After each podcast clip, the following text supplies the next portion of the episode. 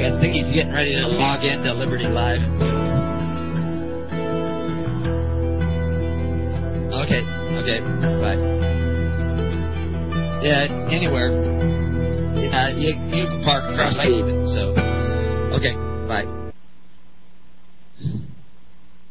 Can you hear me now still? Yeah, we're on. Oh, we're on. I'm not hearing everything. Okay, well, welcome to... uh, oh, so we're completely on the air. We I didn't hear music or anything. It was really faint, but we're on. Uh, okay, well, let's see. Make sure that my volume's up. I hope everybody can hear us okay. We're on uh, Keys of the Kingdom. I'm Brother Gregory, and we're going to talk about the Kingdom of God today. And... Uh, We may have some guests coming in here in the uh, studio. They're parking outside, and uh, but we're talking about remembrance. Uh, we talked about it on the blog talk this morning, and we'll be talking about it again on another radio station this afternoon. If you are not on the Living Network, uh, you may not know uh, all the things that are going on. We're also having a fall festival this year that we're starting to plan and are now already so that it will be as big a fall festival as we've ever had. And hopefully we will draw people from all over the area and even all over the country. We've got a lot of room, and it'll take a lot of work to make it happen, but uh, we got room for fifty thousand uh, and then some. So we just have to start building in that direction, because a network needs to be renewed at least three times a year in order to keep everybody organized. And you have to do the organizing yourself. In a free government, you can't wait and just elect some guy and then come back in four years and re-elect some other guy. Uh, if you do that, you'll end up with corruption and abuse and power centralized, and good men like Saul will become bad men like Saul. So, uh, uh, anyway, uh, they're, we're getting people entering this studio now. A couple of motley fellows, uh, Nitsan and Darren, are out here building yurts, and, uh, they're taking the Sabbath off and watching me work. So, Nita was one of our contact ministers. He actually was originally uh, in New York, but now he's come out here. He's a contact minister in California. Uh, Darren has a very interesting background. We won't go into that whole history, but he's uh, become a little interested in uh, some of the things that we're doing, and uh, seems to be a pretty good guy. Uh, But I won't embarrass him with any more than that. I, I don't really know him well enough. He he could be he could be an absolute wacko. But he's spent some time with the Amish, uh, has a lot of knowledge uh, about them and uh, some of the things that they have a lot of knowledge about that most people in America wouldn't have a clue about. And uh, that's uh, a little bit of his background. But anyway, they're they're working hard, making yurts for. Uh, Uh, Richard, and uh, maybe later in the year we'll be making some big yurts for that fall festival that we're having, which we're equating with a kind of a title of Burning Bush uh, Festival, because there's a festival out here in Oregon, or actually it's in northern Nevada, called the Burning Man, and it's a symbol of extreme decadence in the world today, and uh, they pull in fifty thousand people every year, pay hundreds and hundreds and hundreds of dollars to come out there and uh, indulge in extreme decadence and immorality. And uh, you can find out about them on the internet easily enough just by looking up Burning Man. But we said, well, we should have a Burning Bush Festival that's more in the tradition of Moses and Jesus Christ, because early Christians had festivals. They had gatherings, and that's why I was talking earlier on Blog Talk about Malachi three talks about those that God blessed. And they blessed them because they feared the Lord and spake to one another. They communicated with one another, and of course you can't love your neighbor if you never ever talk to him, you never ever check on him, you never ever find out anything about him. And so this is why, by the nature of the kingdom, it is a network. It is the network of people that actually take time to care about their neighbors, to care about one another, to speak to one another, to see how they're doing. And we always use that, how you doing, uh, in our uh, greetings with people. Uh, but do we really care how they're doing? Uh, we have stock answers. Oh yeah, I'm doing okay. And you're actually your whole life is falling apart, and you you just say that because you didn't really think they wanted to know how you were doing. It just becomes a habit, a question that we throw out there. But the kingdom of heaven is not just a habit. It is a passion. It is that you have to love your neighbor as yourself, or you haven't accepted Jesus. You haven't accepted the Lord as your God, because that's what His will is. And if you've accepted Him, your will should manifest His will. If you've just accepted Him in your head, then you'll be all over the place. You'll be like, you know, to gather you together would be like herding cats. And I use that analogy, and somebody said, well, herding cats isn't so hard if you have a can of tuna. And we joked about that when somebody brought that up. Well, the thing is, is that if you have to have a can of tuna in order to keep the people together, then you're operating a welfare state. You're offering them free tuna if they'll follow you. And that is an enticement that we can't offer. We we don't offer that. We give you the offer of the opportunity of loving your neighbor as yourself. That's what the kingdom's all about. If you, you, the kingdom is a pure republic. The leaders are titular. They exercise no authority one over the other. And the individual is free from things public. His status under God is not compromised in any way, shape, or form. He has not won any right except the right of the offerings he makes to help out other people. He never gives up his right to choose to another man. He never uh, walks or puts anything between himself and God. He follows the uh, the ways of God. Uh in everything that he does and everything that he uh, seeks to do. And that's the kingdom of God. And when you get hundreds, thousands of people together who have that in their heart, they don't want to rule over your mind. They don't want to control your thinking. They don't want to uh, strap you into a harness. They don't want to uh, take away or muzzle you in any way whatsoever. They, they want you to have that relationship with God too, and then willing to walk with you and forgive you and be patient with you as you learn to walk that way. And if you don't want to walk that way, you'll end up partying rather quickly, because they will also rebuke you. They'll also say, hey, you know, you really shouldn't be doing that. You know, um, how do we do we we talked about dress codes last night in a conversation. How do you impose a dress code on uh, a community?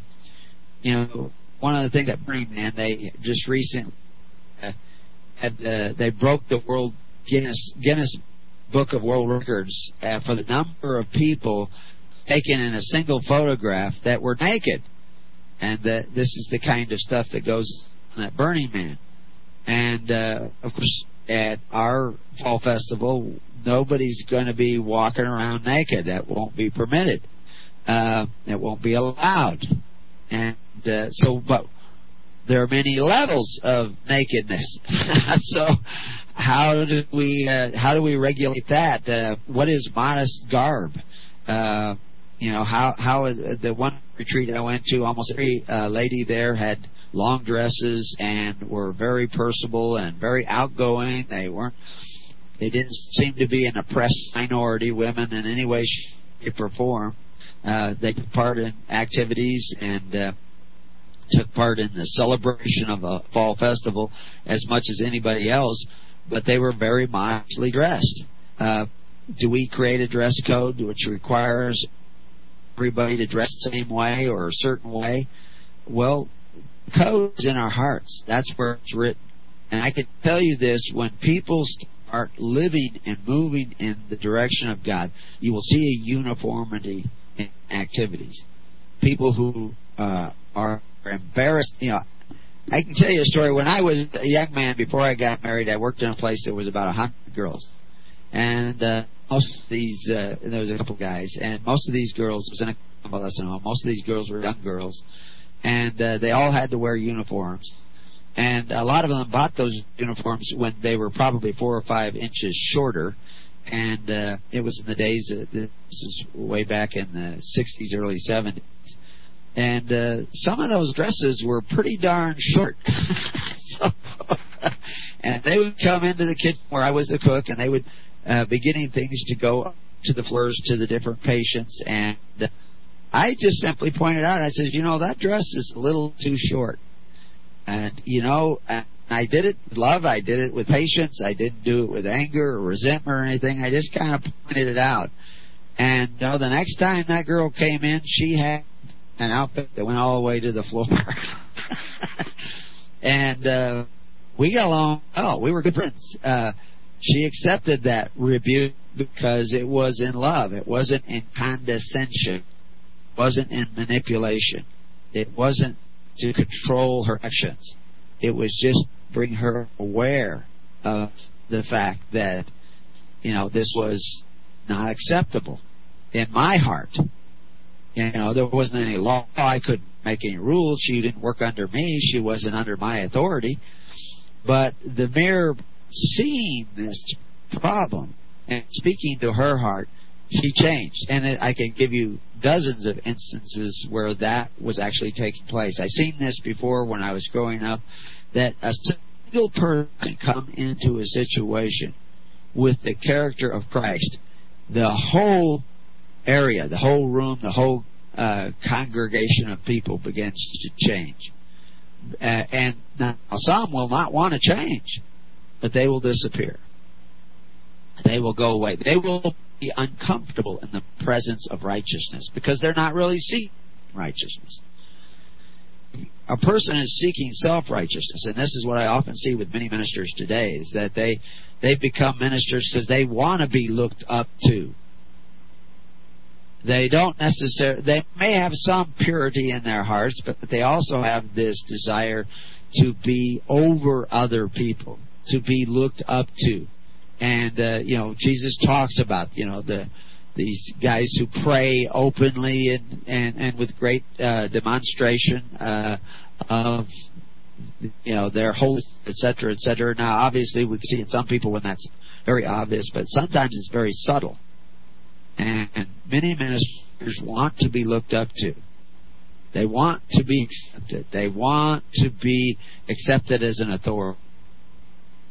And that's not a good motivation. That's a very dangerous motivation. And couple that with a congregation that wants to put somebody up on a pedestal, you have a recipe for disaster in that congregation, because that minister will become controlling by their apathy.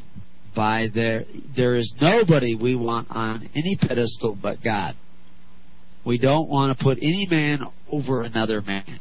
The way the kingdom works is that you're looking for the highest servants in your congregation to be your minister.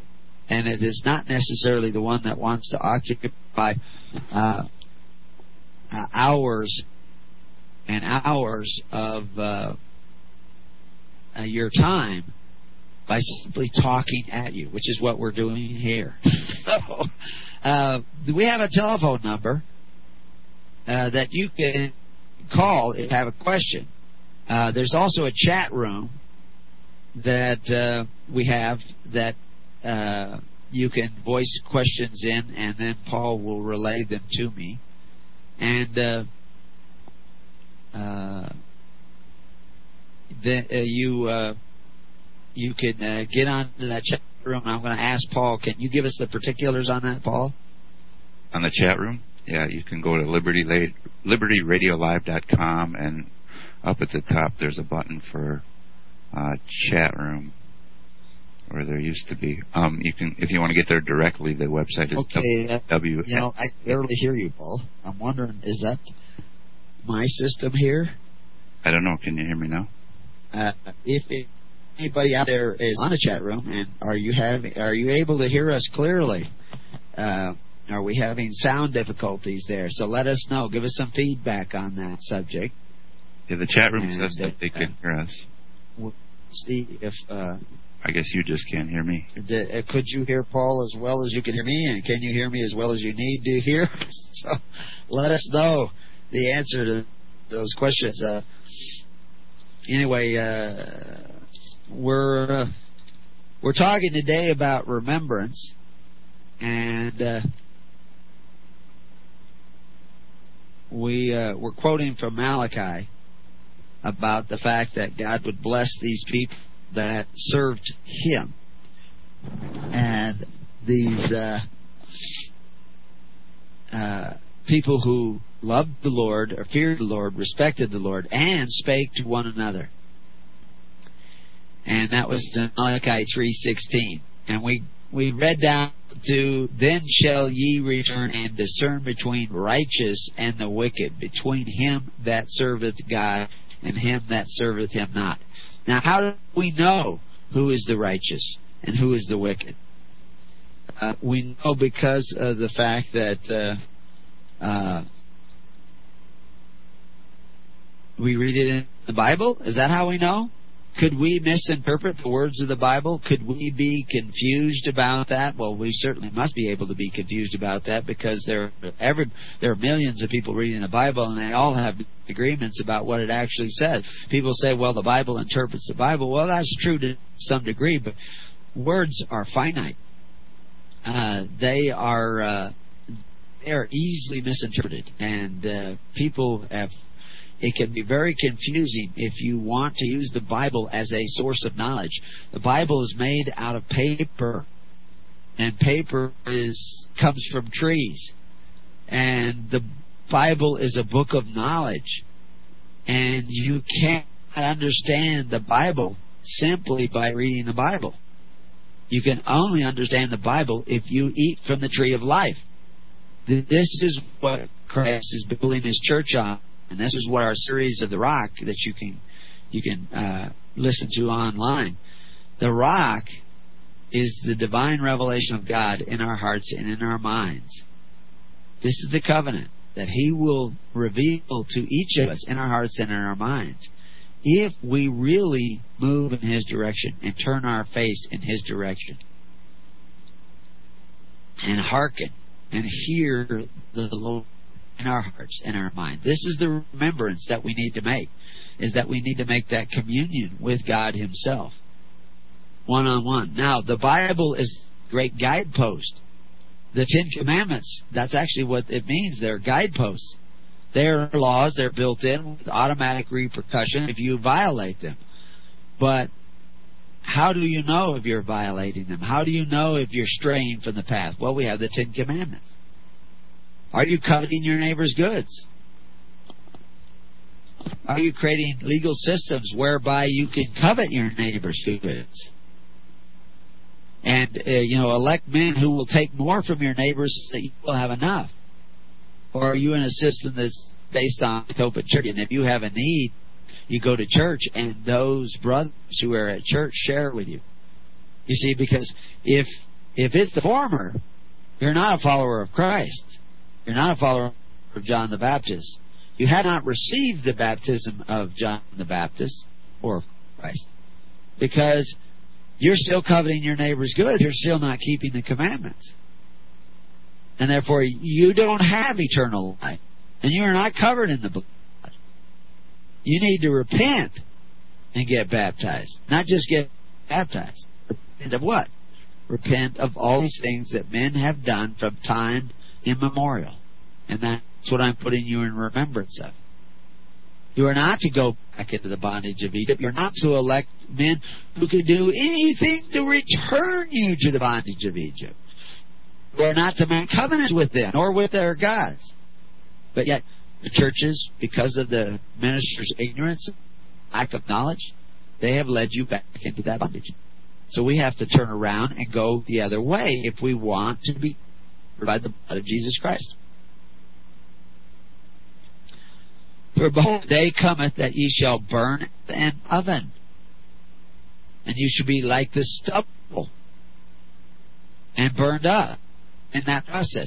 But unto you that fear and anger, the Son of Righteousness. Now, it's interesting that the word there for son is S U N, the Son of Righteousness.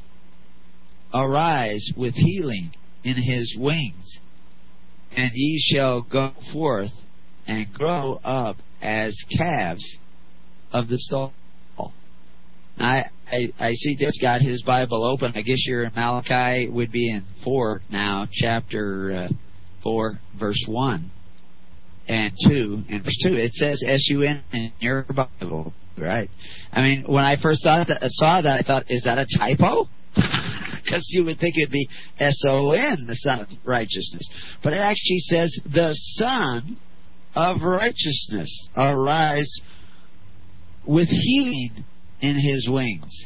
I thought that was extremely interesting that that was there like that. There are things that are taking place in the universe today where the sun is going under extreme changes for the last thirty, forty years. The earth is under extreme changes taking place that are actually measurable by science. And they're they're scratching their heads trying to figure out what's going on. The human resonance is changing. I recently uh, was uh, looking at some D V Ds that I'll share with these uh, young fellows that are with us so, uh, so that they can watch them in the evenings after work and maybe day uh, on grounding, or what they also call earthing, uh, is that people that you can change the electrical frequency of your body by simply walking barefooted on the earth. Uh, And you, the change is measurable, instantaneously measurable, and it can lead to better and better health. And this idea of constantly being insulated from the earth can actually create difficult uh, difficulties and problems in your health. Uh, being constantly bombarded by electromagnetic fields, which are all around us, in computers and high power lines, et cetera. We know that that is having an effect on us, but people are kind of turning a blind eye to it. But more and more evidence is coming that this is actually creating problems, especially in pregnant women. Uh, this rise in autism is just phenomenal. Uh, we're talking uh, not uh, ten percent more or fifty percent more, but thousands of percent more cases are, are appearing. Where is this coming from? Is it Uh, pollutants in the atmosphere, and are those pollutants also including the electromagnetic uh, uh, pollution that is around us? This is all, if we really want to love our neighbors, we will take the time to look into these things. But the events on the sun are changing the human resonance of the earth itself. And it talks about a, a Son of Righteousness arising with healing in these wings, or whatever you want to call it, that come out from the sun, that come to the earth and actually are making changes upon the earth. The problem is, is that as these changes take place, if you do not have righteousness in you, Uh, this may have a detrimental effect. Now, the metaphysics of this we won't go into on the on the radio. The spirituality of this we won't go into on the radio. That's what we call campfire talks. And the, the reason why is because if I talked about all the spiritual realities that are taking place in the universe today, in our world around us, many people would take that information and create a religion. I should not be the source of your faith and religion. It's that inner communion between you and God Himself. He is right upon your minds. This is the rock. Blessed are you, Simon, because you know this, not fight the fight. We are here to equip you. Because you love the truth, Liberty Radio Live dot com.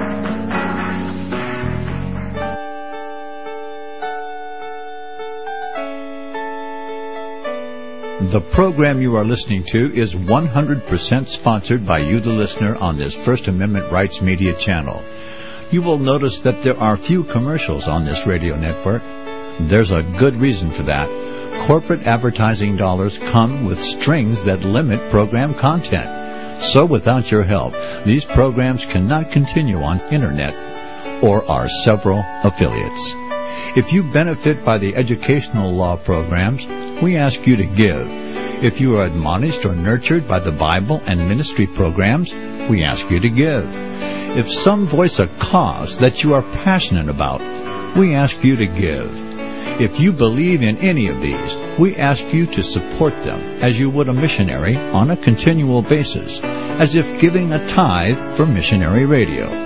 These programs are not commercially viable and must be supported by those faithful to the cause of truth. Look for the button to sponsor your favorite programs at our listen and schedule pages on the Internet. Then, when you subscribe, we will send you the last quarterly M P three C D of that program immediately, and continue to do so with each new quarter. We will also give you unlimited archive access to all of our programs. We're asking you to give much less than a tithe, so that you may also send support directly to a particular program host, cause, and anywhere else the Spirit may lead you. Do all to the glory of our God and Creator, for His holy nation, the only kingdom that will last forever. Thank you for listening.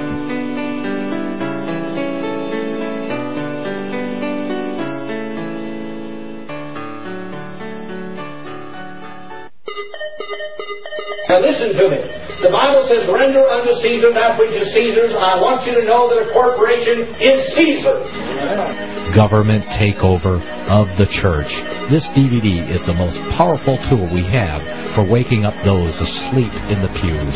The Scripture calls for His people to come out of her. The corporate church is the apostate church, the whore that rides the beast. Make copies and give them away to your corporate church friends and loved ones. The truth will make them free. They will watch the D V D, Government Takeover of the Church. Who will tell them if not you? Get this D V D for a donation of twenty-five dollars from Liberty Radio Live dot com. Order online today or call five five nine, seven eight one, three seven seven three. Now listen to me.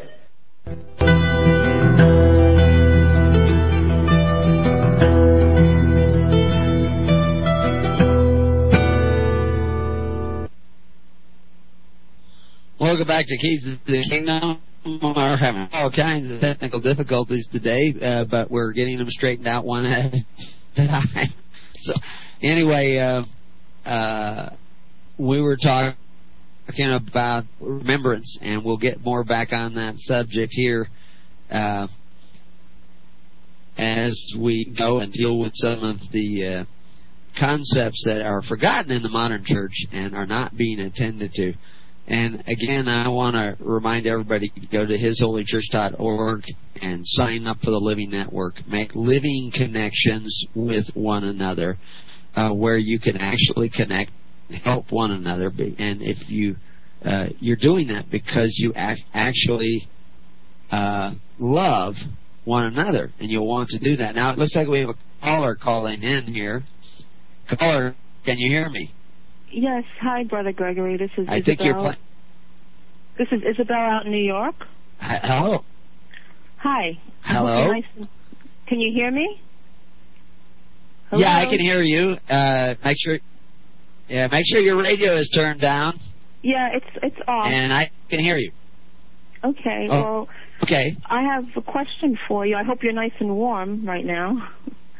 Yeah, um, I'm warm in here today. Okay, good.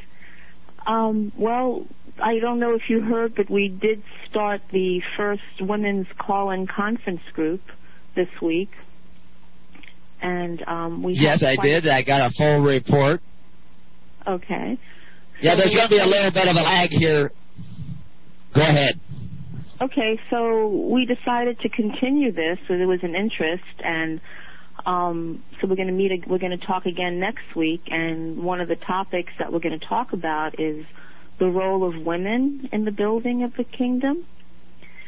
And I was just wondering, a lot of the women that called in are not married, and I was just wondering if you could refer me to any of your articles or your books that might specifically talk about the role of women who are the head of their households, or if there's anything specific about that. Uh, yeah, there's nothing in any of the books that I have that is specifically addressing that. I've addressed this in, in talks and uh, conferences that we've had in the past. Uh, it, it is really, you know, the family unit in the kingdom is not just husband and wife. It's grandfather and his sons and his unmarried daughters and their, uh, you know, the sons of his sons, et cetera.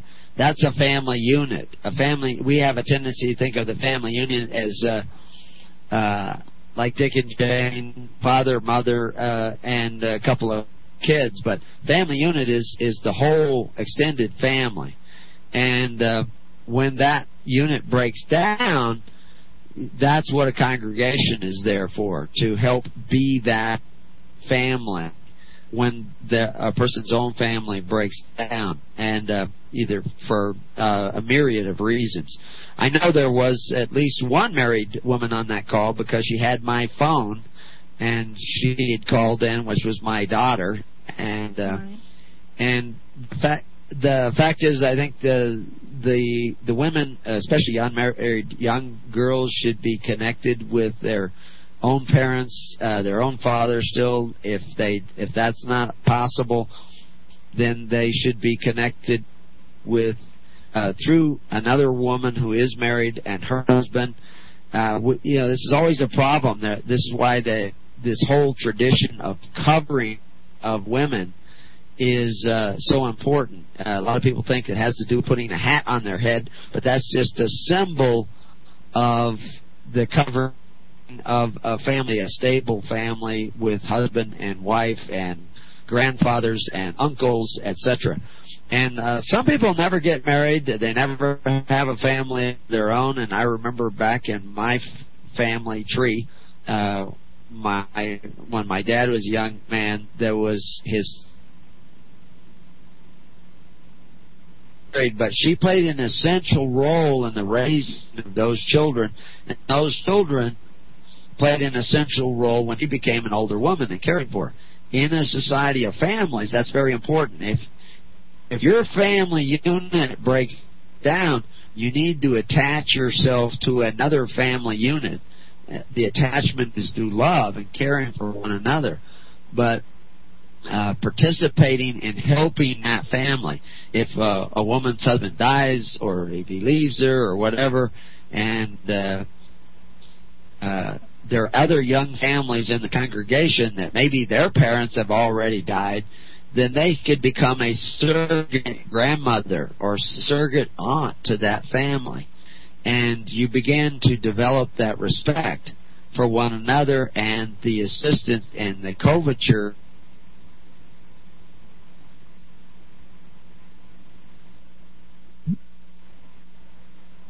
Hello. Okay, I think we're back. We had some kind of a crash in the system again, but we're back on air, I believe. Uh, and uh, we'll go back to talking about remembrance. Okay.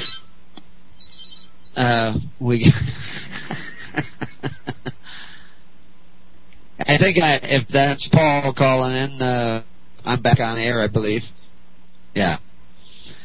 Uh, so anyway, the technical difficulties, but we're overcoming them one at a time.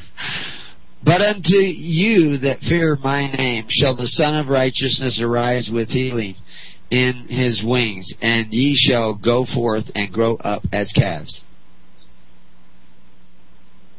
Yeah, I've connected directly. Uh, so anyway... But unto you that fear my name, the Son of Righteousness arise with healing in his wings.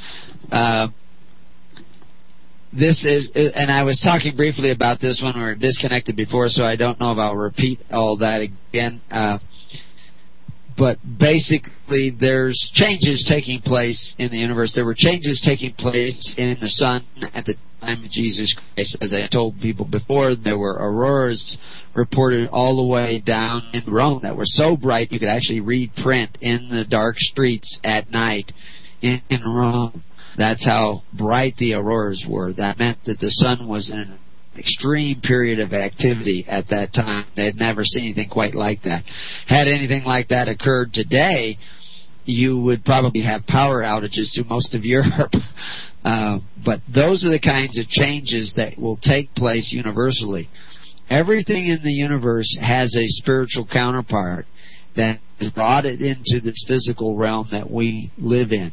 We have fallen to the physical realm. Now we need to return to the spiritual realm and the physical realm at the same time. This is worshiping God in spirit and truth. This is what the metaphysical uh spiritual aspect of the kingdom is all about. So how do we get there? We people don't even know how to walk in the spirit, how to live in the spirit.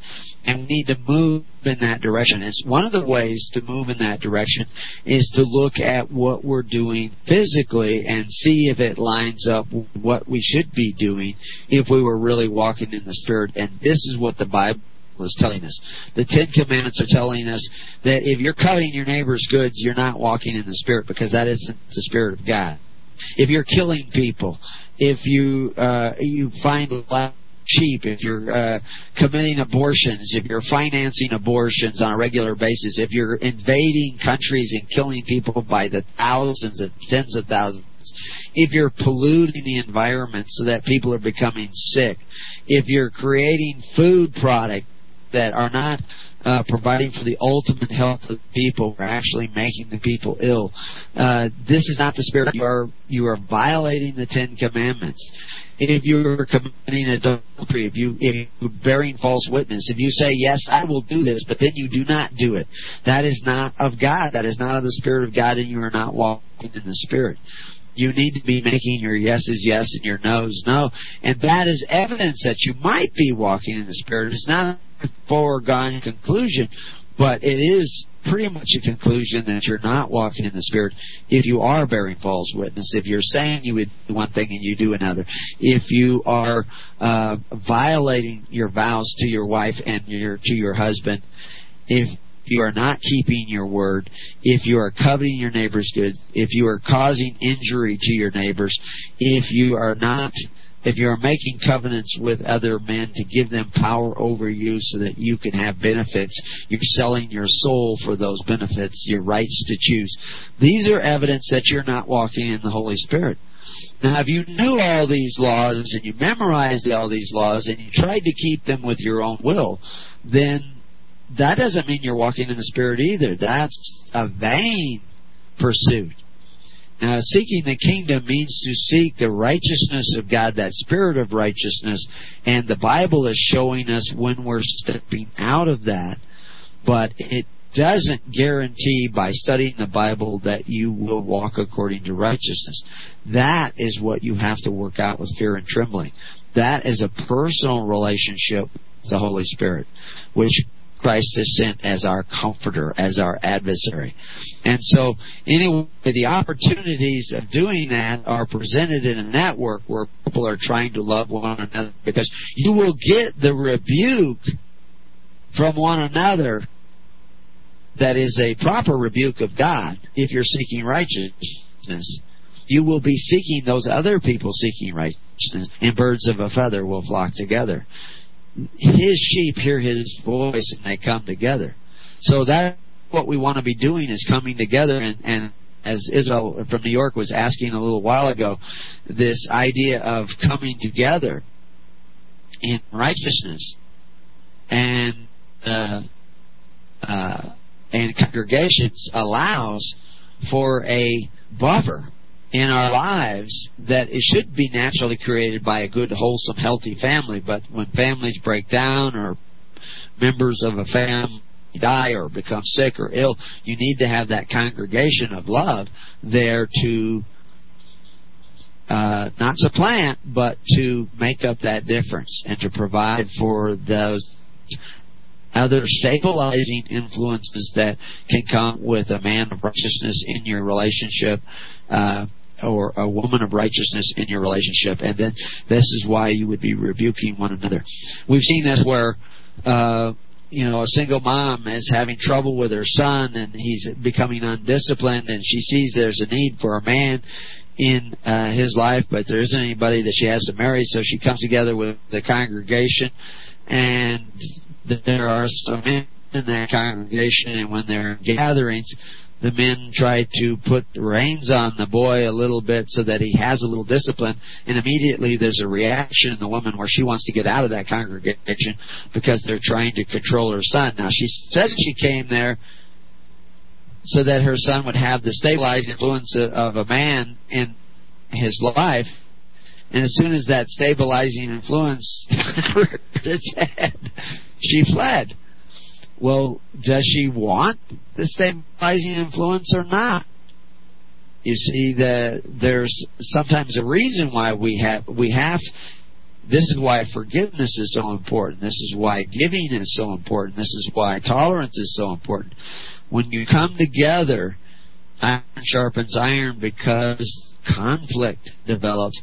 And in the resolution of that conflict, we will come face to face with the character of Christ in us, or the lack of the character of Christ in us.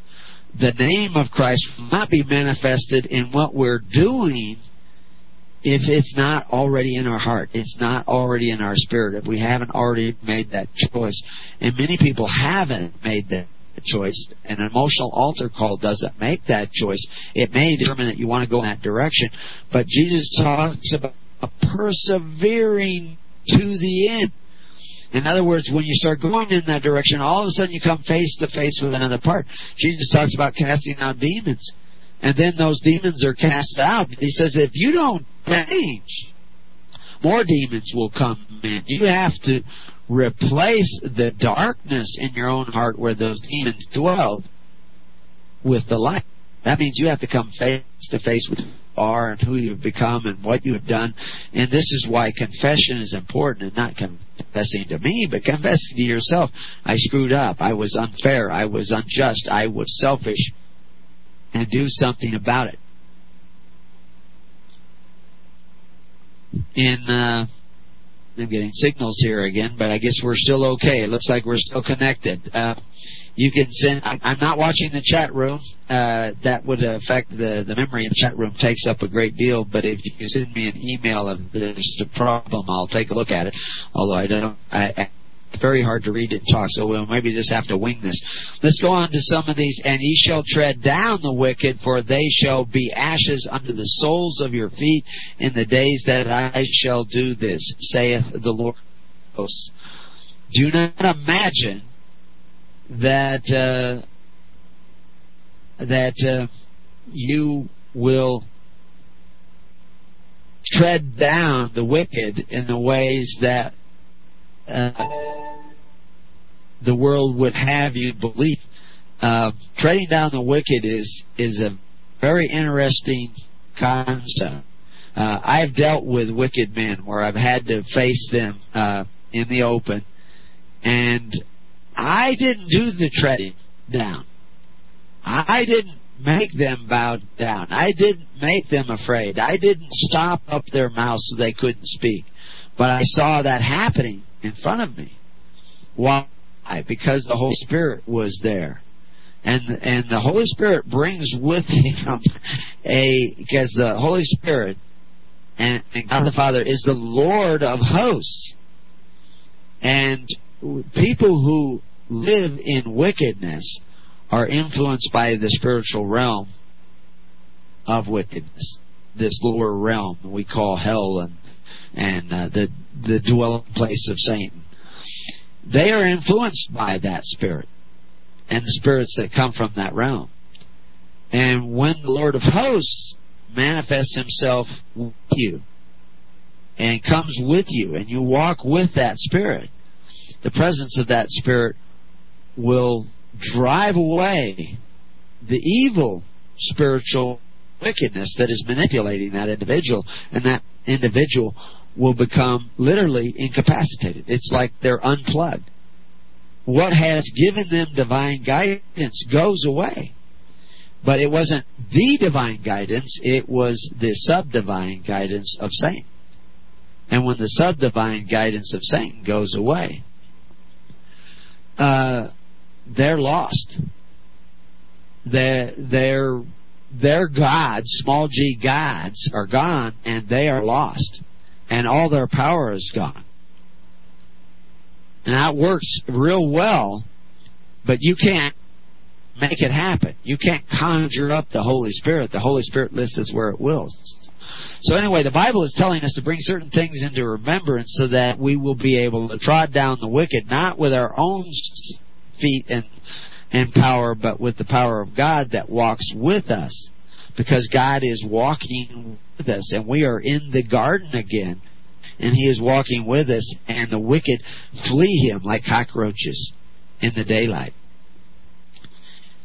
But now we'll go on to, uh, remember ye the law of Moses, my servant, which I command unto him in Horeb for all Israel, the place where God prevails, with the statutes and judgments. So this, the Ten Commandments are very important in understanding. You cannot keep them with your own will. But if you really love God and, and are willing to see your own sin, what did the first thing Adam did when he sinned? Excuse me. The first thing that Adam did when he sinned was hide. He saw he was naked, was without authority. He was walking alone. No covering of the Holy Spirit anymore. And he hid this. He did not want to see this truth. And we need to see the truth of our own wickedness, our own wickedness, our own selfishness, so that we can walk in that Holy Spirit also. Because God will not enter into us if we are full of darkness and hate and anger. So this is why Jesus makes it so important that we forgive and give. And how do you do that? You come together in congregations. And you forgive and give. We don't tell people to leave the church that they're in. We're not trying to get you to join another church. We're trying to get you to conform to Christ, wherever you're at. If you conform to Christ and your church is not of Christ and the spirit of your minister is not of Christ, they will cast you out. The closer you get to Christ, the more they'll want to get rid of you. But maybe there are others in your church that are going to say, you know, oh, I like what this guy did, and so maybe you won't have to be cast out alone. There'll be others that are cast out with you. Nate, all this legal talk that you about the fact Social Security and five oh one c three churches and all this stuff is simply manifesting the fact that you are in a box of thinking that is blocking you from walking with God in the Spirit. You are in that box because you have fallen and have been trapped in these traps, these snares. That's what Paul is talking about. What should have been for your welfare has become a snare, a trap. And so you have to turn away from that and start going another way. And you don't, it's not a jumping into the kingdom. It's a turning around and seeking another way. And by setting the table to the Lord, by taking care of one another, sharing with one another, you begin to come into remembrance of that spiritual way where you can walk with God. Because Adam forgot all about that as he departed from the way. And Cain certainly did as he went out of the presence of God. So in Luke twenty-two nineteen we see, and he took bread and gave thanks and brake it and gave it unto them, saying, this is my body which is given for you. This do in remembrance of me. What is he talking about? Or should we create a little ritual where we get bread and we break that and we hand it all out to everybody? Well, you can do that. And that might help you remember. But if nobody actually explains what's going on, the Passover meal, which that was evidently the Passover meal, and the corpus est annum that was on the table, the corpus was the, the lamb The blood on the lentils was the lamb's blood. But Jesus says, I'm the lamb. It is my blood. It is my spirit. It is my soul that you should paint your lentils and your upright posts with. My character, my name, my personality that should be measuring the extent of your house on the entryway of your house. And what is my way? To give up my life so that you may have life more abundant. If you really believe in Christ, you will want to give up your life for others. You will take the time to gather together. We'll be right back after these words from this, your local station. And we'll talk more about this and what it means in the New Testament to those who seek the ways of God and His righteousness.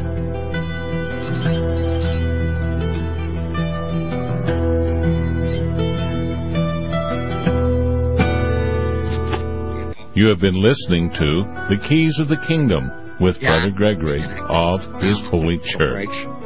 For more information on the educational ministry provided oh, by oh, His Holy Church and Brother Gregory, including services, counseling, lectures, books, and other audio materials, okay. Please write to His Church at Summer Lake, Box ten, Summer Lake, Oregon, nine seven six four zero.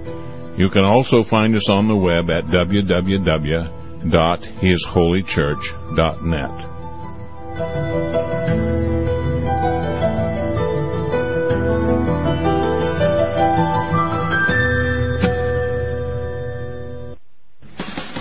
If you'd like to get a copy of this program, you may subscribe at Liberty Radio Live dot com for only forty-five dollars a month. And you'll receive an M P three C D weekly of all the First Amendment Rights Media Group programs. As a bonus, we'll send you a password for our audio archives online. That's a fifteen dollars value. Or you can request any month of any program on one M P three C D for a minimum donation of only twenty dollars. Or any single program on tape, M P three C D, or C D for only fifteen dollars. You can do all this online at Liberty Radio Live dot com. Just follow the instructions to make a donation or subscribe. Don't do internet? Then call five five nine, seven eight one, three seven seven three, five five nine, seven eight one, three seven seven three, and we'll be honored to help you. Thank you from all of us here at the First Amendment Rights Media Group.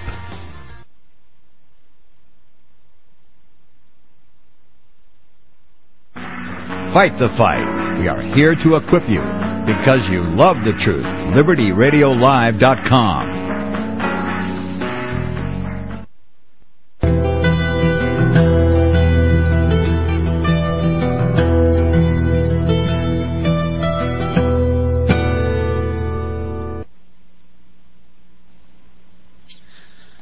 Okay, I think I'm back.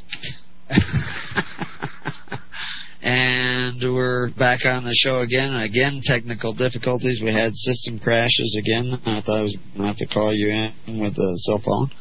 Uh, we appear to be on. If you don't think we're on, I don't know what to do about it. But anyway, we'll go back to talking about uh, uh, this remembrance thing. And we were talking in Luke twenty-two nineteen. And he took bread and gave thanks and brake it and gave it unto them. And he was at was Passover feast. And he was saying that this Passover feast, this ritual of the Passover feast, was talking about his coming, that he was this lamb. But yet they were told to do that in remembrance of the day that death passed them over in Egypt, and they were set free of the persona jurisdiction of the Pharaoh and were allowed to go out and practice uh, the ways of God in the kingdom of God. Most people don't realize that Moses was leading the people in the kingdom of God. This is why Jesus could come, you know, years later and say, I'm going to take the kingdom away from you, referring to the Pharisees, talking to the Pharisees, and give it to another who would bear fruit.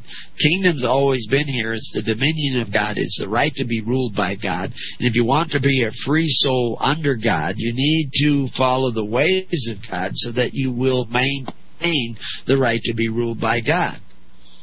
You don't get the right to be ruled by God simply by personal verbal proclamation, but by doing the will of the Father. And we know you're doing the will of the Father, or at least we know you're not doing the will of the Father, if we see you coveting your neighbor's goods, and if we see you creating products that make people unhealthy uh, and and gaining off of the, the backs of others with usury, and... Uh, uh, Simply not loving one another, not congregating together and bound, binding yourself in your community with love. We know that's not the Spirit of God. You're not walking with God if you're not doing that. You don't have Christ in your heart if you're not doing that. You may, you know, go to church, you may sing songs, you may praise God with your mouth, but not with your doing. And if you aren't doing it with you, you'll end up in a society uh, that forces its neighbor to contribute to the welfare of that society. You will end up in a society where people can be robbed and, and beat up and stabbed with ice picks in the streets, and nobody will do anything about it because they're too busy. I got to go to church.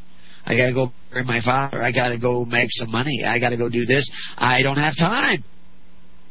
Uh, freedom takes a lot of time. Liberty under God is a full-time job. And in this day and age, it's a full, full-time job. Because the minions of Satan are everywhere. And trying to draw you and entice you and entice your children and entice your family into a world of bondage. And they've done a pretty good job of it. And the preachers have contributed to this because they haven't pointed out the fact that you're back in the bondage of Egypt again. And Christ did not come to, liber- to deliver you back into the bondage that God sent Moses to deliver you out of. So if your ministers have delivered you back into the bondage of Egypt, they're not ministers of Christ, and they need to repent. And then you need to repent of making them your minister. And you need to start conforming to Christ instead of to men who just talk about Christ. In John fourteen twenty six, it says, "But the Comforter, which is the Holy Ghost, the Holy Spirit, whom the Father will send in my name," my name again. Do we call the Holy Spirit Jesus? Yeshua? Is that his name? Oh, it's his character. It's who he is. He's going to be in conformity to what we see Christ doing. And when the Holy Spirit is guiding us, we will find ourselves sacrificing ourselves for others. Not for just any others, but for those who repent and seek the ways of God. And you will see us gathering together in congregations. All those who are listening who have not reached out to His Holy Church and joined the Living Network, go to his holy church dot org. You're, you're hearing us on the internet, so you've got internet access. Click on the guy with the net and find people in your local area. Why haven't you done that yet? Why aren't you connecting with those people? And then once you connected with those people, why aren't you forming congregations? Uh, you say there's not enough people in your area? Okay, why aren't you working daily to find more people in your area? Help us syndicate so that we get this message out to more and more people and have better equipment than we have so that we're not constantly being broken from the connection. We could get a hardline D S L, but not where we live. We have to rent another trailer nearby to do that. Uh, and nearby, uh, the only source of D S L for fifty miles, which is from outside my door right now, but my door is this mobile studio. Help us find the lost sheep. Help our voice get out. People will see, hey, if you don't form a society bound together by love, if you form a society bound together by central banks and golden calves, if you create a society bound together by contracts and covenants, if you create a society that binds you together by men who carry swords and guns and will imprison you if you do not march in a straight line, then you how can you tell me that you're following Christ? Because that's what Christ was doing. He was setting up a, a system bound by love. And once you do that, you will find the people uh, living another way in that society. They won't be lording it over. They won't be moving from fear. They won't be moving from lust. But you have to daily guard not only yourself but your neighbor by becoming a light, so that when he begins to move in the direction of anger and resentment and, and lust, that your light provides light for him when his light grows dim. This is what rebuking one another is about, rebuking one another in love. And you become this plutonium of the kingdom of God that is spewing out energy all around you and giving encouragement by your presence, so that people people people find it absolutely amazing. I know guys who cuss all the time. They use swear words all the time. I mean, four-letter words just stream out of their mouth all the time. But one of them came to me one day and he says, you know, when I'm around you, I never cuss. How come? I said, I don't know. Why? How come? How come you never cuss when you're around me? I didn't, I didn't do anything. He says he can't. He says it doesn't even come out of my mouth. I don't even have to. But it's, when you're gone, I start cussing. I had a guy come from England. He says, when you talk to me about these things, they all make sense. But when I go back to England, he says, I can't remember what you said. I can't even remember the words of what you said. But I know it was important. He comes all the way back again, and we talk, and he says, it all comes back to me when you're there, but when you're not there, I can't remember this stuff. Now he lives in Canada. Occasionally, occasionally we get calls from his family. But uh, the thing is, I, I'm not to be your light. Your managers aren't to be your light, but when we gather together, we can help one another. He was realizing this, that he was, he did not have a light of his own. He must have had some light because he recognized the truth. You know, I have other people that I'll, I'll talk to about these things, you know, one-on-one, and I say, you know, I hear you speaking, but it's like you're speaking another language. I can't understand a single word you're saying. I mean, actually, it sounds like gibberish to them. It sounds like I'm speaking in tongues, but I'm speaking English. But, uh... They, they don't have a place to hear this truth. So those that you hear, now, that's a gift. If you hear the truth in what I'm saying, that's a gift to you from God. Not, not a gift to you from me. That's a gift to you from God. Now, what are you going to do with that? Because that's your talent that God has given you. Now, you can bury it and do nothing about it. Say, oh, well, that was interesting, and then go on, you know, what's on the other now. Or you start coming together. Because that's what you're doing in remembrance. That you actually have to break the bread of what you receive and share it with another. That's what Passover was about. Families coming into one house and sharing. And I've explained how that works. Uh, you, you might have a big family, but I bet you can't eat a whole sheep in one night. You got to bring another family in to consume that, or it could be Western food. And they, Israelites didn't want to waste food, especially meat. So, you know how fond they were of their meat. So they would have to bring in other people. And I, this goes back to Isabel's question, you know, what do you do when you're you're a single, single woman and your family is broken up, or your husband died or left or whatever? Well, you have to invite other people into your life, and they invite you into theirs, and you become a part of their extended family. You become Aunt Isabel. And that now you've got a new family. I mean, it's, it's all about adoption, one to another. You know, Moses was adopted. Jesus was adopted by Joseph. You know, the... I call you brothers, call you sons, because you serve the Father. Matthew nine sixteen, and behold, one came and said unto him, Good Master, what good thing shall I do that I may have eternal life? You see the same quote in Mark ten seventeen, Luke eighteen eighteen, and a similar one in John three fifteen, when they're talking about eternal life. But people love John three fifteen because they say, "Whoever believeth in him should not perish, but have eternal life." What does that mean? Believe in him. What was his answer to the people in Matthew nineteen sixteen? It's really very simple. It goes on to say, "And he said unto him, Why callest thou me good? There is none good but one, that is God. But if thou wilt enter into life, keep the commandments." Now, if you remember Matthew nineteen seventeen,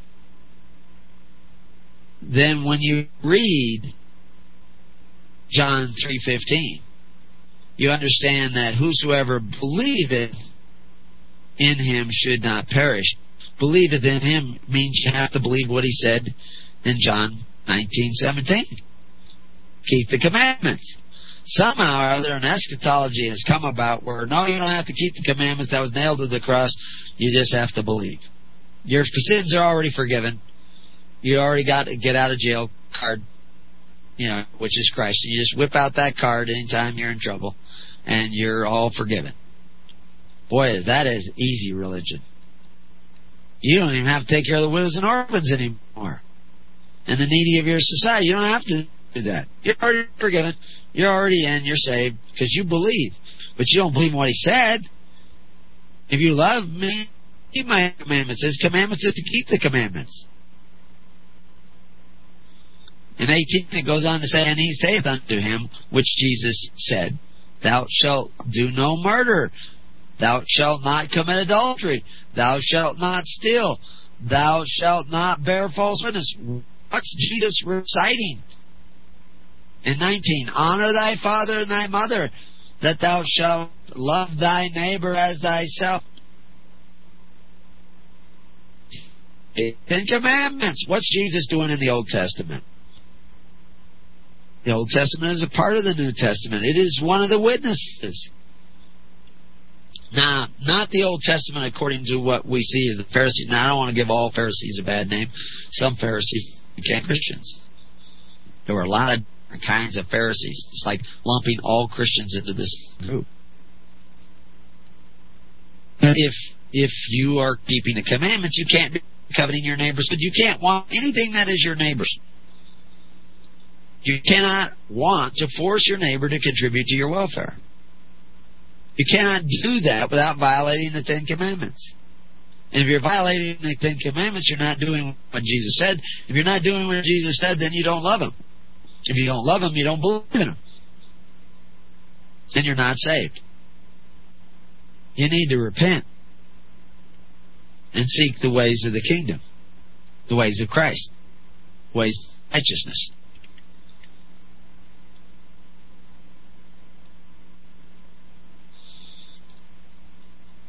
Well, we haven't broken uh, our connection now. Uh, it, there may be difficulties uh, in keeping this connection uh, when we have more than one phone call, so I'm not going to be taking any other phone calls right now. You can do it anyway because Paul's not on.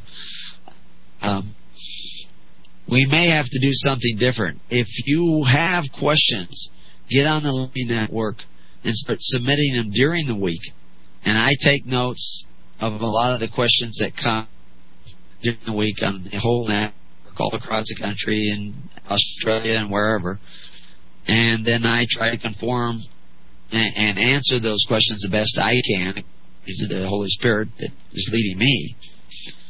And and some of the other men now that are in the network, I can see them coming up with these answers before I even do. I can tell they're hey they're on the same call that I'm on, they're coming up with the same answers. And so that's what we need, is to build that network of men who are listening to the Holy Spirit.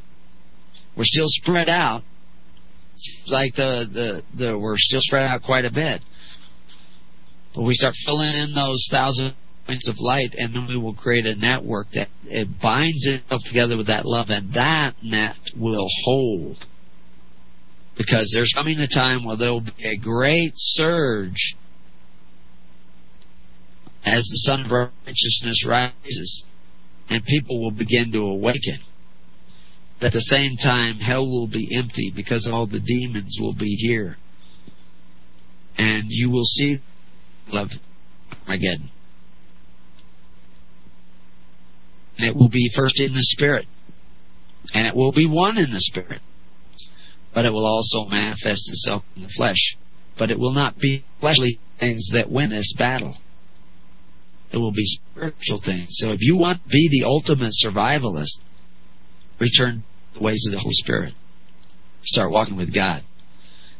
There you have an ally, because He is the Lord of hosts. In Timothy twelve, we see, fight the good fight. Fight the good fight of faith. Lay hold on eternal life, whereunto thou art also called, and hast professed a good profession before many witnesses. Have you been doing that? Is your walk, your daily walk, a profession before many witnesses? Are you speaking one to another? Are you communing not only with the Holy Spirit, but with each other? This is the thing. Love God, love one another. That communion of love with God must manifest itself in love with one another. If it does not, you have buried your talent, and your talent will be taken away. And you will not be saved by the blood of Jesus, because you will have no access to the blood of Jesus, because you have not forgiven, nor have you given. Giving and forgiving are one and the same thing.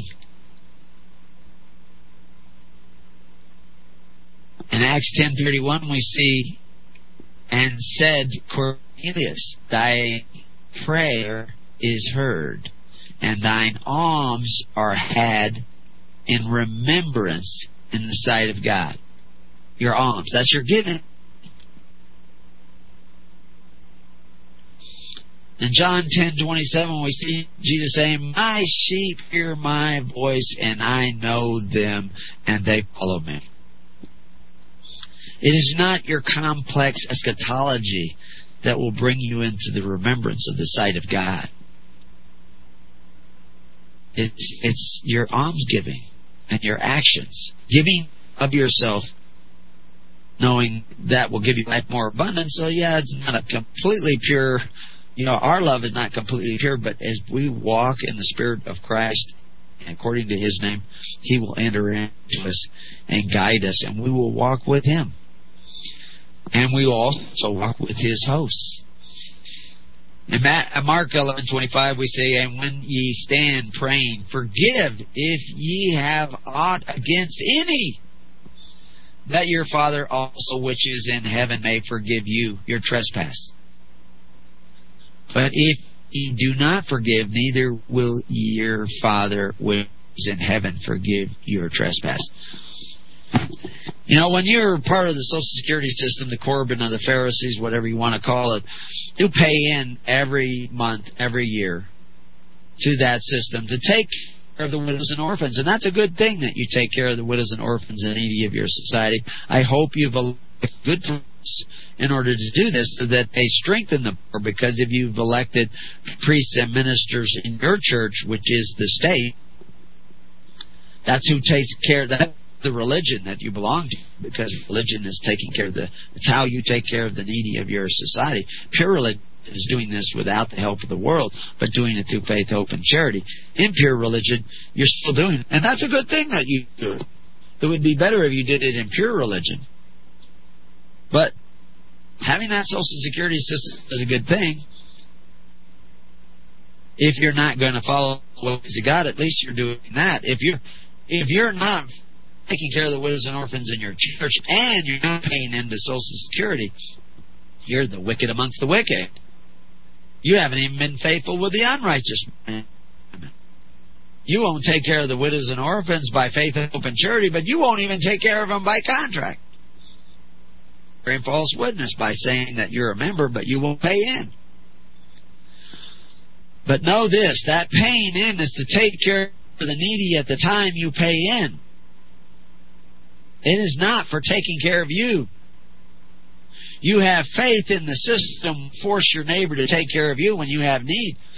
But your faith in force is not a faith in God. Until John the Baptist, the kingdom of God was established by force. But John said, oh, charity, not force.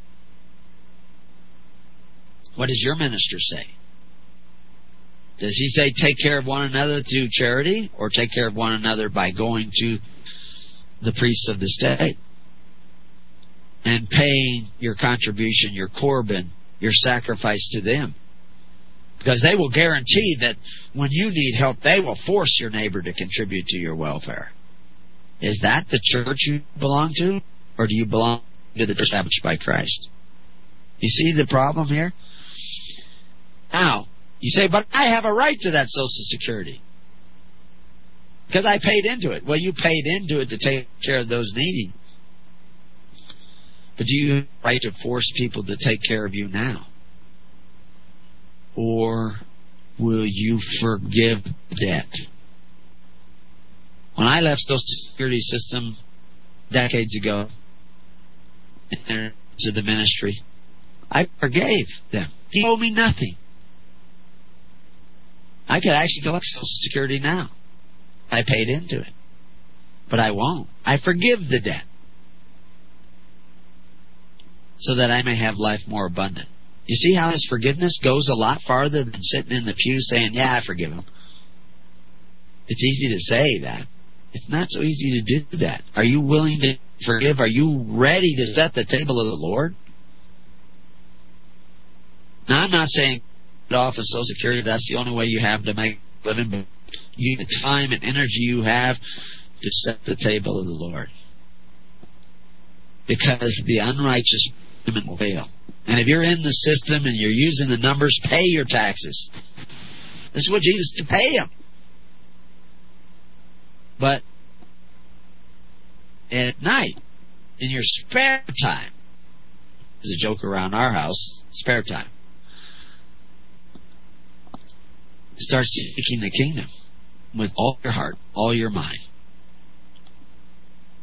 You, you've created an Alice in Wonderland economy where you have to run as fast as you can just to stay where you are. If you want to get God, you have to run twice as fast. In other words, you're going to have to put some overtime on this. You're going to have to really start sacrificing. I don't care if you contribute to us. Contribute in your local community. But start looking for ways in which to help one another. Start organizing yourself according to the ways of God. Look out on yourselves, pick men you trust. But if ye not forgive, neither will your Father which is in heaven forgive your trespasses. What are your trespasses? You've coveted your neighbor's goods. You've gone whoring after unbelievers and made covenant with them who are unbelievers. Those that don't believe that you can have a society based on charity and love. They don't believe in Christ. They believe, oh, we have to have this. Because people won't take, you know, oh, if we're going to have a health clinic, we have to put it on the tax rolls.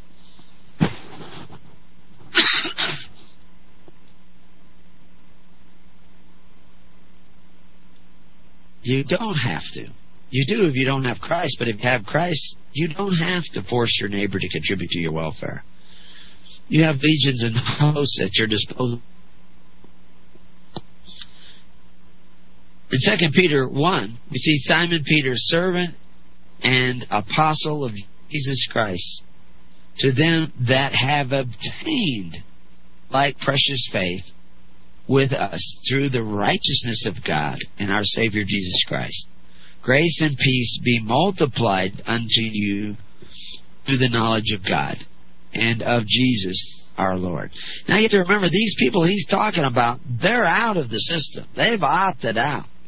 They're already daily having to take care of one another. Those have share with those that own it. They're in another system. Have another system of I D that's given out through the church. What's the church? It's the men that are called out. The church in the wilderness was the Levites, and now these ministers are the Levites of their day, the ministers of their day, to serve you as the government of God, titular leaders with no power and authority except over what thing you give them, but never over you. So anyway, we're going to go to another break, and uh, there's probably somebody calling me because we're at the break, and uh, we'll be right back.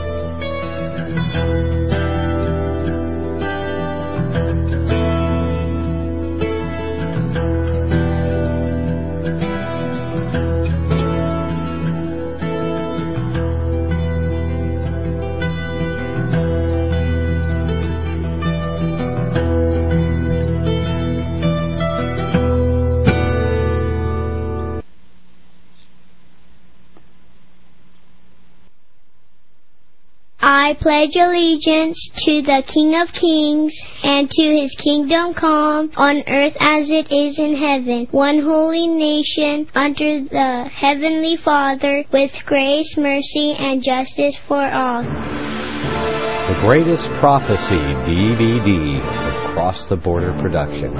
Embrace the little-known but greatest prophecy given by the great high priest. The pre-incarnate Messiah reveals God's once secret plan for mankind. Believe it. Behold, the end times in Daniel chapter two, because the dream is certain, and the interpretation thereof sure. It is the key to prophecy future.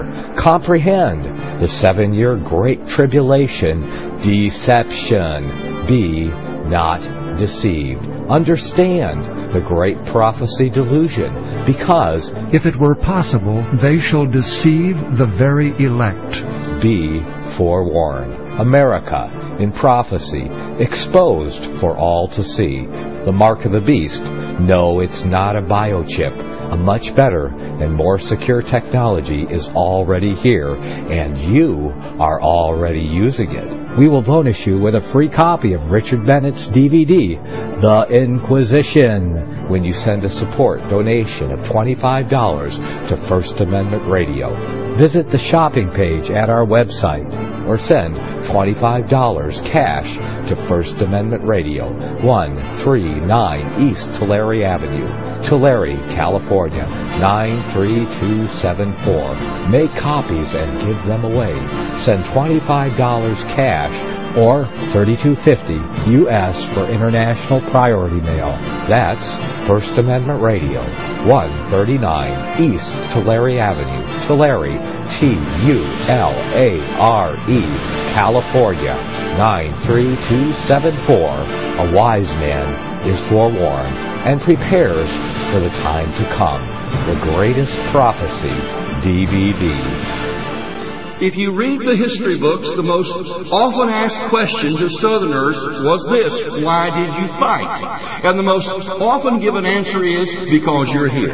In other words, the South did not invade the North, the North invaded the South. Was it the Civil War or War of Federal Aggression? John Weaver sets the record straight in this D V D series on the Civil War from the Old Pass Christian History Conference. Was there a war to set the slaves free, or was it a war to enslave us all? Get this D V D and judge for yourself. War of Federal Aggression. The truth seems strange only because we've been indoctrinated with a fiction. War of Federal Aggression. Get it today. Get this D V D for a donation of twenty-five dollars from Liberty Radio Live dot com. Order online today or call five five nine, seven eight one, three seven seven three. five five nine, seven eight one, three seven seven three.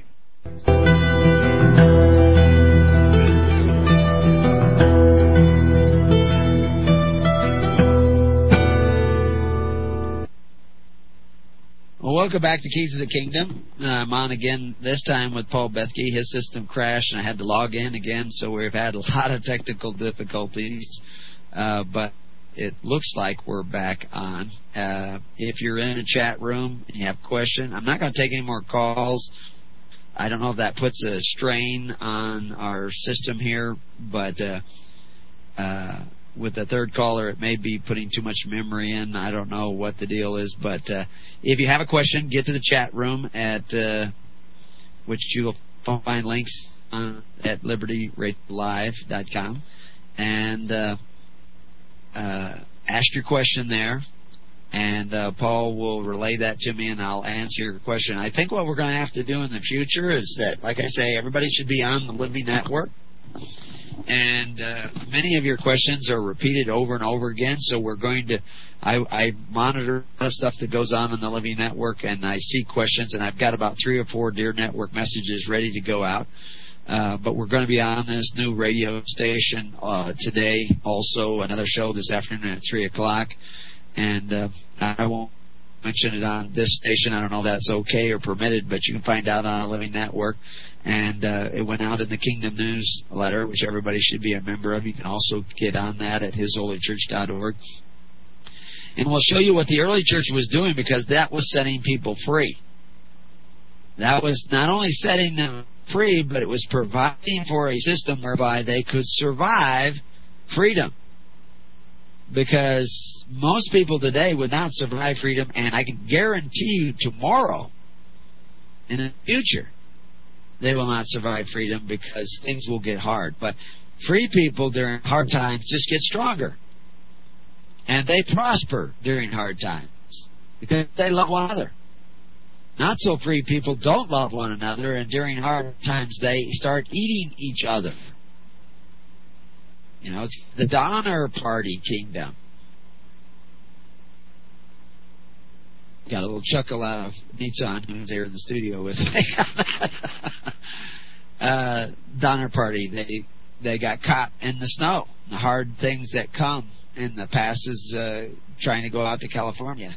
And before they were done, they were eating each other. I don't think they were actually killing each other to eat each other. The, there was no food.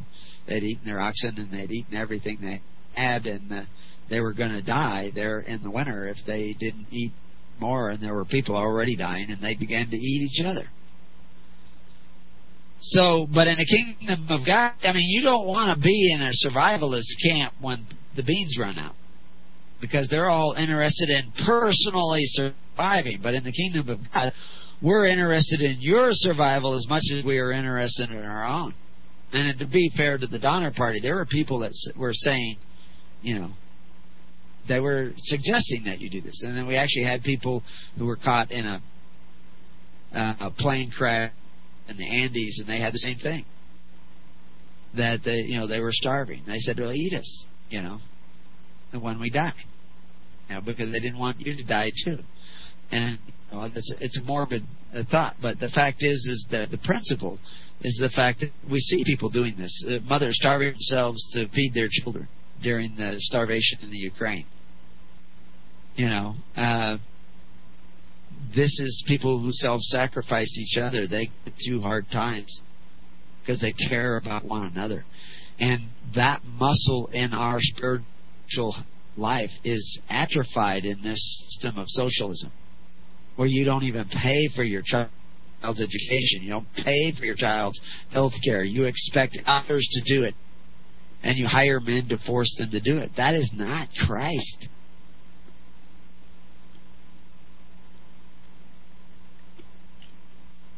So, in Second Peter one one, we see Peter addressing people who were doing this, and on the way to some very hard times in one hundred A D, one fifty A D, one sixty A D, there were tremendously hard times that came during those generations, and Christians prospered. According as his divine power hath given unto us all things that pertain unto life and goodliness through the knowledge of him that hath called us to glory and virtue. Wait, how did the divine power give them all these things? That divine power is working through one another. Feed my sheep. If Peter was to do that, we are to do that for each other. People don't quite understand. In the kingdom of God, in, in tens, hundreds, and thousands, which manifests itself as the kingdom of God throughout history, where ten families get together and pick a minister, those elders of each of those families have a tremendous burden of responsibility to keep their minister honest. He is not there because he has studied the Word and he knows better than you, because you're an idiot. you're idiotas, you're a non-participator in the world, you're a self-starter, you're self-motivated, and, and when I say self-motivated, you're motivated in your own spirit, and hopefully that spirit is the Holy Spirit, and you bring the Holy Spirit into the, the congregational, not the pastor. Now, hopefully the pastor does too. But each of you support the pastor with your spirit, not just with money, but with your rebuke at times if needed, with your counsel at times if needed, with the character of Christ in you. Each of you are ministers to your minister that he may play a functional role in keeping track of the other nine members of your congregation, because you can't run to everybody's house every day, but he could. Diaconus, the dusty feet. Why? Because he's going from house to house to make sure, rightly dividing the bread, make sure you you have enough. You, do you have enough? Do you have enough? Do you have enough? And then he comes back and he says, "Hey, Joe, you know, you I see you've got a little extra. These guys over here have a shortfall. They're, they're going to need help." And you minister to your brothers through your minister, because he it's a full-time job. He's health, educational welfare, and he is keeping you connected with nine other congregations so that you, through the Lord of hosts, can come to each other's aid in time of need. Such a simple program, but it runs on the energy of love. So according to the divine power working in, into each elder within the congregation, the whole congregation is cared for through the service of the minister, not the ruling authority of that minister, according as his divine power hath given unto us, unto us individually, whereby are given unto us exceeding great and precious promises, that by these ye might be partakers of the divine nature. By doing this, by this sacrificing of yourself one for each other, you might be partakers of the divine nature, having escaped the corruption that is in the world through lust. What lust? Coveting your neighbor's goods. And besides this, giving all diligence, add to your faith virtue, and to virtue knowledge. So now we're talking, you cannot operate this system without virtue. When Jesus was touched by the woman, he felt the virtue go out of him. He wasn't short on virtue, it just fills up again, because that virtue comes from God. But he felt the energy go out. I, I would share with you some things that just happened in my own household last night. That, you know, and I've seen this before. I'll just use this as a previous example, that by touching a person's feet, washing them in the spirit of forgiveness, you can help heal them of illness. You can, just like that woman was healed. That's a real thing. That's a day-to-day thing in the kingdom. By getting down on your knees and washing the feet in the Holy Spirit of your, your brothers and your sisters and your wife and your children, you can heal them of life-threatening diseases in an instant. Because you are partakers of that divine spirit by which Christ healed. Why aren't there healings constant in your church? Why does everybody have to get all worked up emotionally to supposedly create a healing? Christ wasn't doing all that. He could heal the Roman centurion's son without even showing up. That woman wouldn't have had to touch the hem of Jesus, but she believed that she had to touch it. But in the action of her belief, she was a partaker. Does your belief have action? Are you gathering together with others? Are you spending your extra spare time to find the others to even gather with?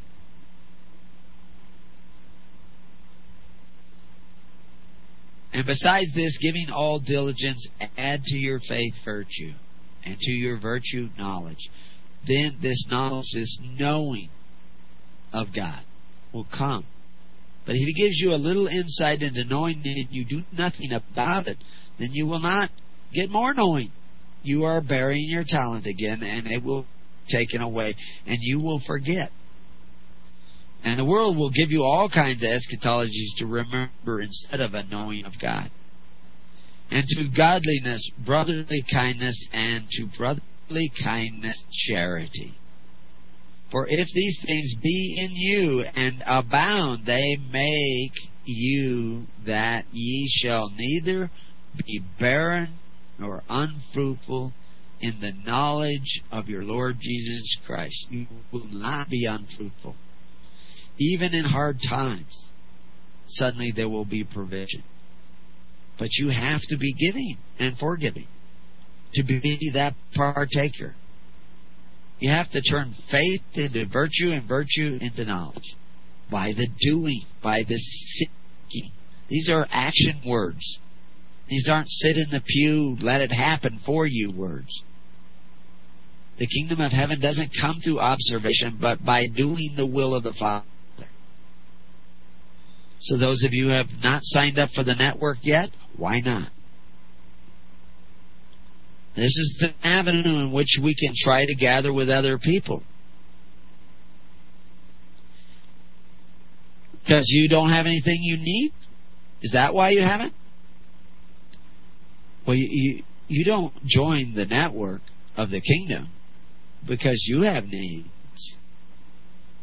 You join because others may have needs that you could provide. You join for what you could give, not what you could receive, because it's better to give than to receive. She said, well, I don't need to join. I don't need anything. Well, you probably don't need to join because you wouldn't be any good there anyway. If you have something to give, join so that you give, so that you may receive life more abundant. For if these things be in you and abound, they make you that ye shall neither be barren nor unfruitful. It goes on to say, but he that lacketh these things is blind and cannot see afar off, and have forgotten that he was purged from his old sins. You will forget.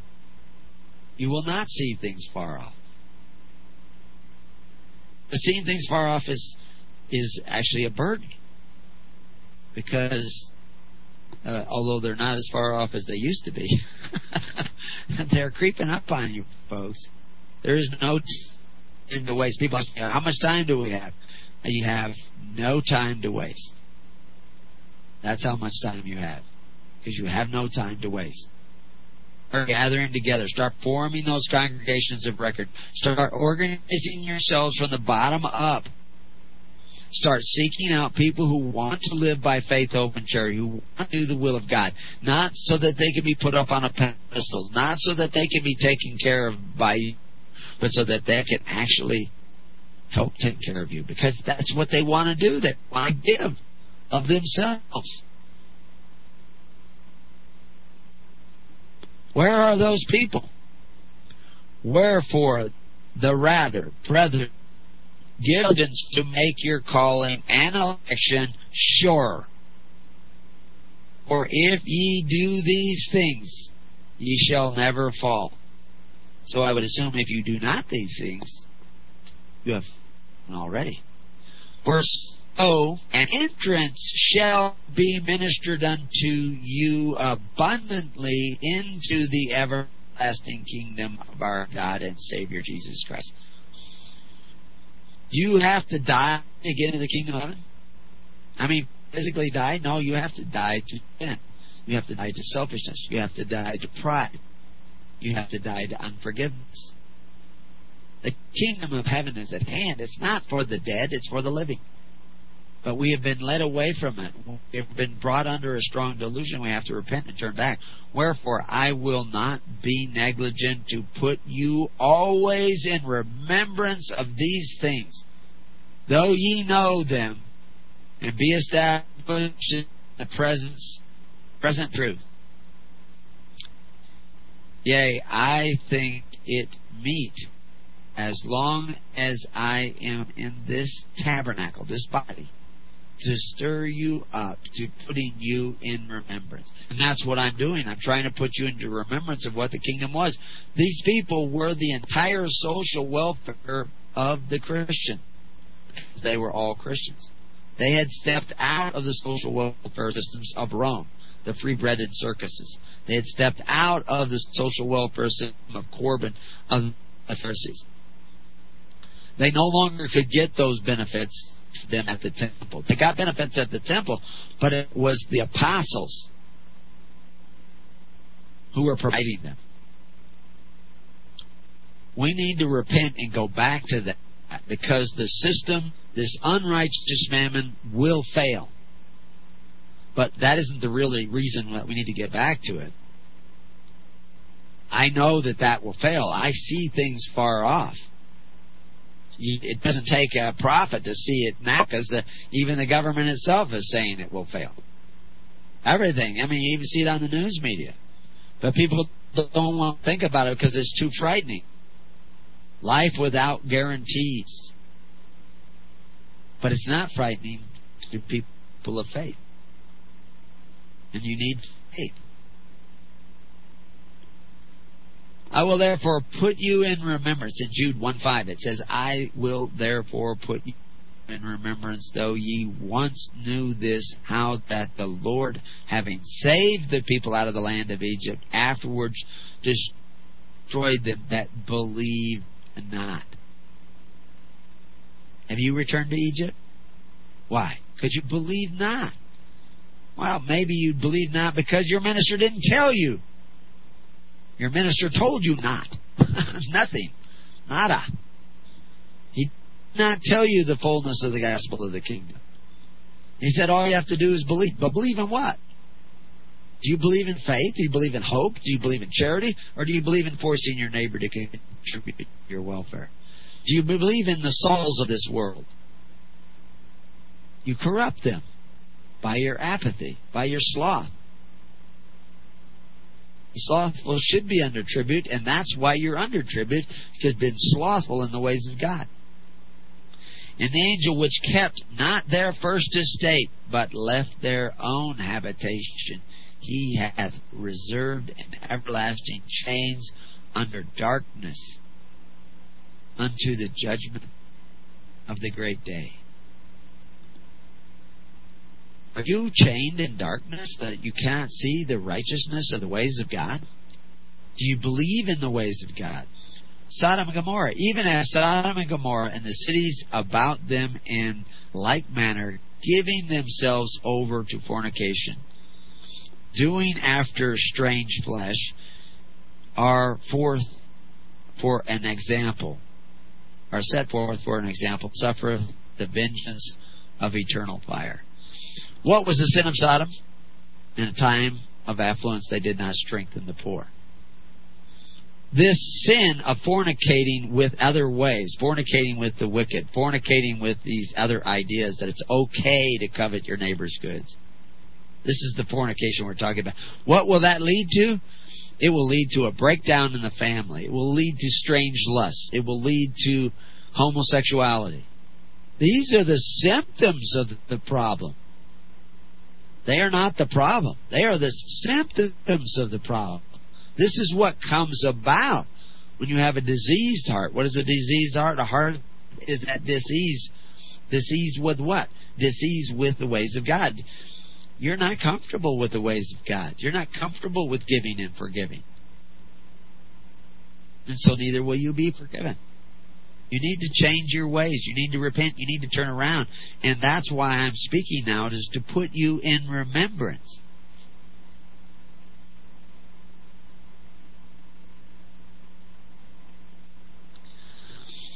Uh, we have somebody in Tennessee, George Rodenbush, who's gone into jail. Uh, somebody I've met. He's, he's not really been good at networking with us, but he has a local network. And uh, he's been the subject of corruption, and I'm getting uh, co- his contact minister is giving us uh, wants us to mention that. So he's in the Tennessee area, and if anybody has any information in the Tennessee area, get on our network and help us find out what's going on. I think he's the victim of local uh, corruption there. There's a great deal of corruption in that area. It, uh, like I said on a previous show, a lot of people were arrested in government there by the uh, federal government for uh, conspiracy, et cetera. And but there's a lot that haven't been arrested, and, and George may be a uh, victim of this. I know he's been. They've brutalized him. He's really a nice, sweet guy, it seems like. I don't believe that he committed any crime. I don't have any evidence that he has. But they've got him in jail, and his life is probably in jeopardy there. So we need people on the ground. And Jesus said, attend to the weightier matters of law, judgment, mercy, and faith. faith. If you look up his name on the Internet, you'll probably find it. Just Google George Rawbush, R A U D E N B U S H, and he's in Tennessee, and uh, unfortunately his network is not well connected with ours, but uh, uh, maybe we can do something about that.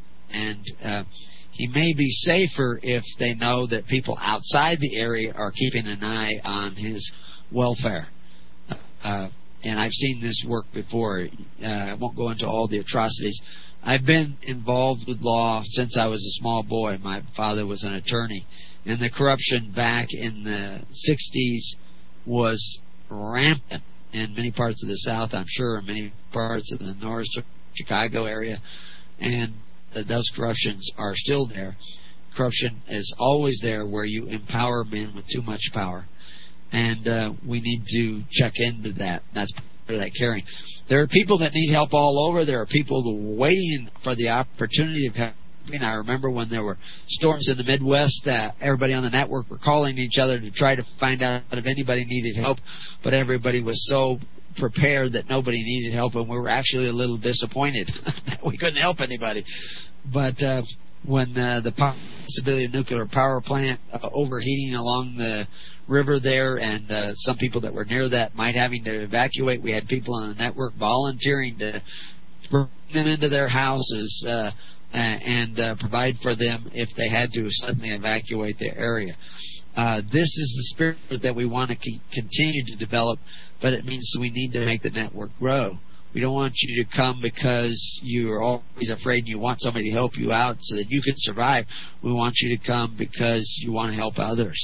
Not only help others when they have needs, but help others learn how to give and forgive. So anyway, uh, get a hold of us. Uh, Mike's in Florida, but uh, we do have other people in the Tennessee area, and you can join by going to his holy church dot org. Drop down menu under the guy with a net. Join the local network in your area. Start meeting the people there. Start communicating. Most of the communication on the network is not online. We don't want to depend on an on- online network like Facebook. Uh, we're dependent on actually meeting people face-to-face and getting to know. Uh, Darren, who's here in the studio, he's not online much. He comes from a fairly remote community, a lot of Amish background in his life. Uh, so he doesn't get online. So if you want to keep in touch with him, you have to use other means. Uh, yeah, write a letter. uh, there are actually ways to get hold of him with phone calls, et cetera, too. Uh, we're coming to the end of the program. Uh, we have to uh, not be a part of the filthy dreamers that defile the flesh, despise dominion, and speak evil of dignities. And uh, that's going to be a full-time job in the days ahead. So, uh, till next week, or until you see us on the show this afternoon at three o'clock, uh, may peace be with you, and uh, may God bless you and open your eyes and hearts to the kingdom. God bless. You have been listening to The Keys of the Kingdom with Brother Gregory of His Holy Church. For more information on the educational ministry provided by His Holy Church and Brother Gregory, including services, counseling, lectures, books, and other audio materials, please write to His Church at Summer Lake, Box ten, Summer Lake, Oregon, nine seven six four zero. You can also find us on the web at w w w dot his holy church dot net.